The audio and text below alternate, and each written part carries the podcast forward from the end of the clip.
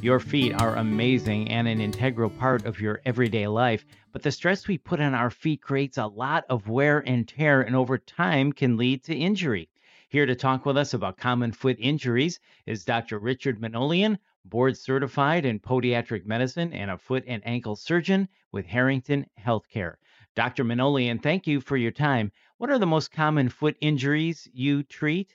Oh, they would be maybe sports related injuries with an increase in activity in the in the population, seeing plantar fasciitis, which is commonly referred to as heel pain. We would see a number of uh, tendonitis type conditions in the foot and ankle sprains, and that would also include in the list uh, stress fractures. These are uh, common to the everyday practice, common to the surgical practice that we maintain. For a runner or somebody that is on their feet all day and feels this heel pain or pain in their foot, when is it time to see the doctor? Well, most commonly, you'll have a patient come in after they've uh, done some basic at home attempts to reduce inflammation or pain. This will include utilizing ice, maybe uh, a Motrin type product. They've adjusted their shoes, trying to get something more comfortable. They might have purchased an over the counter insole. Then that's a typical patient that'll wind up in our chair. And that's usually what I'll tell people post treatment that if you can't manage once we've gotten you on a better road, trying those things at home, if it doesn't work and or increasing in symptoms and pain, then that's when you need to come in and, and uh, let us uh, re-examine or examine. And in that examination, how do you generally diagnose foot injuries? Initially, for a lot of the injuries that we'll see, we would perform an x-ray in the office with plantar fasciitis, which is probably the most common of all these common injuries. You would do an x-ray. You're wanting to, with the high definition x-ray that is available now, you can see thickening in the plantar fascia or tendon structure that attaches to the heel. And you can also locate the formation of a bone spur, which is oftentimes indicative of an inflammatory process occurring in that area. From there, physical exam would include pinpoint pain and symptoms at the junction of the plantar fascia and the uh, heel structure or bone spur itself. And from there, history would kind of finalize the scenario. These these patients typically have pain upon first steps in the morning and symptoms that are exacerbated by increase of activity, whether that's job related or they're trying to do some kind of exercise, treadmill, running, tennis, whatever it is for their particular exercise regimen. And then treatment would ensue from there. So, speaking of treatment, how do you go about treating those common foot injuries? Well, very often in our office, it would begin with a cortisone injection at the plantar uh, heel bone junction. This is done with an anesthetic agent, so you get a break in the pain cycle from that item. And the corticosteroid, the cortisone, is an anti inflammatory that can be put at the area of highest symptoms. And typically, in, in short order, measured in days, the symptoms can begin to dissipate.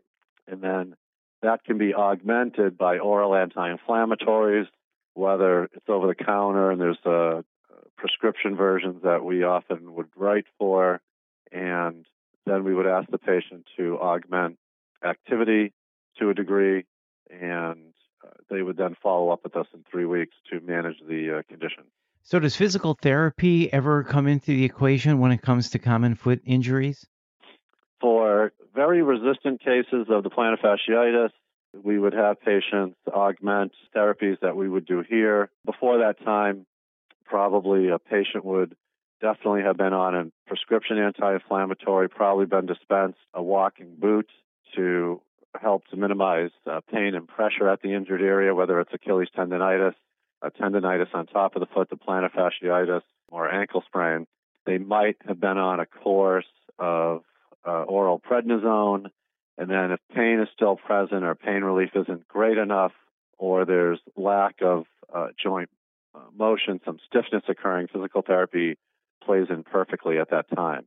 Dr. Manolian, speaking specifically about plantar fasciitis, is surgery ever necessary?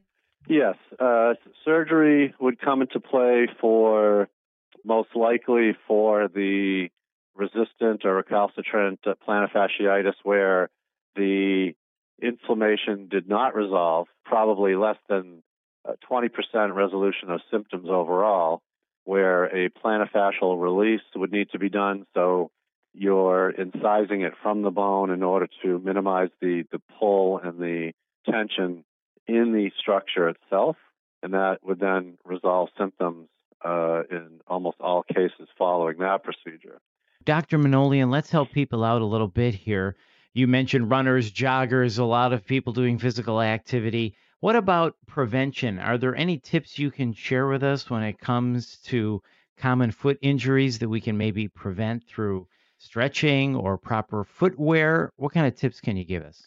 We often find that one of the most common things is improper shoe gear. So you have the patient that comes in saying, I don't understand why I have X, Y, or Z pain, whether it's the heel, the Achilles, the forefoot, the arch that they're wearing a sneaker that is either inappropriate for sports activity. It's more like a kids uh, kind of sneaker that's you know good for maybe casual walking around, but they haven't really purchased an athletic sneaker. And if they have, a lot of time it's uh, too old, too many miles on it. So regular runners will know uh, the average turnaround time to modify sh- uh, shoe gear would be six to eight months or 500 to 700 miles if you can quantify your typical walking or running activity, then they're not providing you the proper shock absorption. So we find that quite often. That can be a big plus to orient the patient to change their approach in that regard. Another common problem that we bump into is uh, patients trying to overdo their particular activity. And that we have to try to get them to, based on their symptoms or ability to uh, rebound from previous days or previous event exercise, to modify the time or distance or how often they're they're doing uh, the particular running, or whether it be tennis or some of these uh, obstacle courses that people do now that are so popular, and that can make a, a big headway also.